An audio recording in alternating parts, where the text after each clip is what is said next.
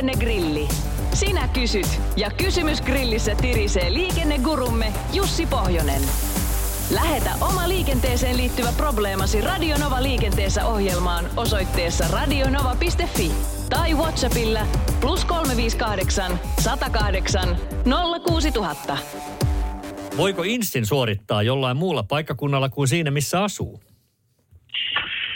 Ja instillä tässä varmaan tarkoitetaan nyt kuljettajatutkintoa, eli sitä ajolenkkiä tai ajonäytettä, mikä tarvitaan saadakseen kortin. Kyllähän sen voi, eli sille ei sinällään mitään rajaa ole, että mihinkä tahansa paikkakunnalle nyt sen sovelleaksi haluaa katsoa, niin sinne voi mennä, mutta tietysti varmaan aika usein ja normaalia on, että siellä missä ajoharjoittelu on tehty, niin se suoritetaan samalla paikkakunnalla, koska varmaan niin parhaimmat hyödyt siitä irti saa, mutta sinällään mitään estettä sille ei ole mennä mihin tahansa, mihin haluaa. Jos haluaa vähän vaikeuskerrointa, niin voi lähteä vieraaseen kaupunkiin. Se on todella luottavainen kyvystä. Kyllä, vähän jännitystä. No nyt seuraavaan kysymykseen sitten haetaan vastausta. Voiko saada sakot, jos parkkipaikalla on paikat kahdessa rivissä ja edessäni on tyhjä ruutu ja lähden nokka edellä sen edessä olevan ruudun läpi? Eli ylitän yhtenäisen valkoisen viivan. Vai pitääkö aina peruuttaa ruudusta pois?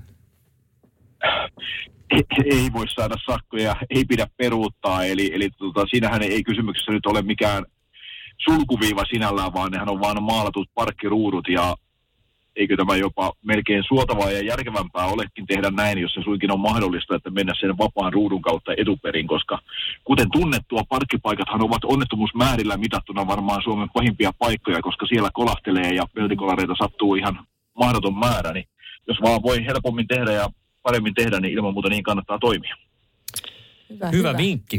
Joo. Ja sitten vielä kaiken lisäksi syyllisyyskysymyksethän on usein vähän kinkkisiä näissä parkkipaikkakolareissa niin ikään, mutta mitä vähemmän niitä, sen parempi. Me annetaan hei sitten vielä Karille puheenvuoro. Hän otti nimittäin yhteyttä tämän kaltaisella kysymyksellä. Pistetäänpä Jussi Pohjoiselle tämmöinen kinkkinen ajankohtainen kysymys, kun on näin komiat kelit nytten, niin oletetta, että Jussi on kaupunkiliikenteeseen lähössä, sillä on 3 kilometrin matka, oikea aurinkoinen hieno keli, sillä on vierekkäisinä auto ja polkupyörä ja tosiaan matkaa 3 kilometriä. Kumman Jussi valittee tähän? Katsotaan, mitä sanoo asiantuntija.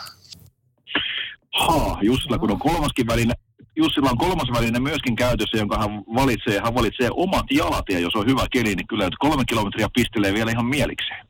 Okei. Jokeri kortin veti vielä hihasta. Joo, mä ajattelin, tiedätkö kyllä Jussi, että nyt kun vuoteen ei ole tässä niin kuin radiotaajuuksilla oltu juttu sillä, että saisit edes mun kunniaksi heittänyt tohon, että no riippuu tietenkin tilanteesta, että tapauskohtaisesti katson, että millä lähden sitten liikenteeseen. Mä ajattelin, että tapauskohtaisesti odotan, että Joana tulisi hakemaan mut, mutta voin tulla, kun ei aika ja paikka. Niin, ei ollut vaihtoehdoissa, mutta kyllä mä valitsen silti omat jalat, jos vaan kelisen sallii. Otetaan tästä Petrin kysymys tuoreeltaan. Eli miten on? Saako sähköskuutterilla ajaa 2 ihmistä seisoen skuutterin päällä? Koska näissähän on ilmoitettu kyllä painoraja esimerkiksi 120 kiloa, mutta niissä ei ole mainittu henkilömäärää, eikä Petri näköjään ollut löytänyt mitään lakia, joka sen kieltäisi. Niihinhän sovelletaan polkupyörän säännöksiä, ja polkupyörällä henkilökuljetus on sallittu, jos siinä sille toisellekin, eli matkustajalle löytyy luotettava istuin, ja melkeinpä väittäisin, että sähköskuutista ei löydy kyllä istuinta, ei kenellekään, eli tavallaan, eikä mitenkään tavallaan, vaan näin ollen se henkilökuljetus on kielletty, eli yksi kerrallaan vaan sähköskuutilla. Tässä on muuten myös tämmöistä sähköskuuttia. Ilmeisesti siihen viitataan, käytetään sähkökruiseri-sanaa, että riittääkö heijastin sähkökruiserin taakse vai tarvitseeko se valon nimenomaan, kun polkupyöräkin sitten tarvitsee valon, jos on pimiää. Niin, mites on? Joo, siis polkupyörän säännöillä mennään, eli jos on niin kuin pimeää, hämärää, muusta syystä näkyvyys rajoittunut, niin sitten pitää olla valot, eli kyllä se valomääräykset koskevat myöskin näitä sähköpotkulautoja. Sitten seuraavan kysymyksen meille esittää Tape, ja Tape kysyy WhatsApp-viestissään, että jos autolle on annettu korjauskehotus katsastuksessa ja aika tehdä korjaukset meneekin umpeen, saako autolla enää ajaa? Ja mikä on rangaistuksen suuruus, jos vain ajaa tekemättä korjauksia? Hyvä tämä tarkentavaa jälkikysymys tässä. Joo, kenen on vika ja paljonko saa sakkoa. Eli